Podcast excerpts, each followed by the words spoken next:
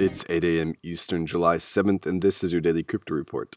Bitcoin is down half a percent at $11,363. XRP is up 4% at 39 cents, and Ethereum is up 1% at $293. Those are leaders by market cap. Top gainers in the last 24 hours Waves up 21% and Populous up 19%. Today's headlines Bitcoin's hash rate has hit an all time high. The hash rate is the speed at which a mining machine operates. A higher hash rate is good for the miners because it increases their opportunity for finding the next block and receiving the reward.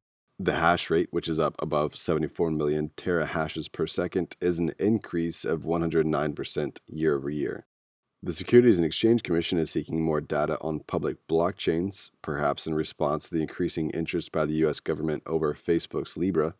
The SEC has requested blockchain data from the Genesis blocks or Inception blocks and information about any derivative tokens. They've stipulated that Bitcoin and Ethereum are mandatory and are also requesting Bitcoin Cash, Stellar, Zcash, EOS, Neo, and XRP. It's not clear this time who they've contacted to ask for this data.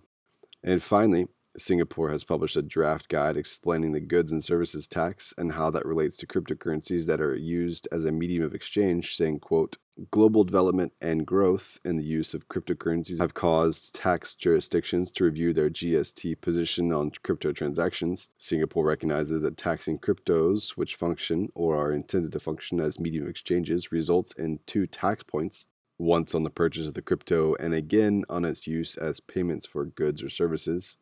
To better reflect the characteristics of digital payment tokens, the supply of such tokens will no longer be subjected to goods and sales tax.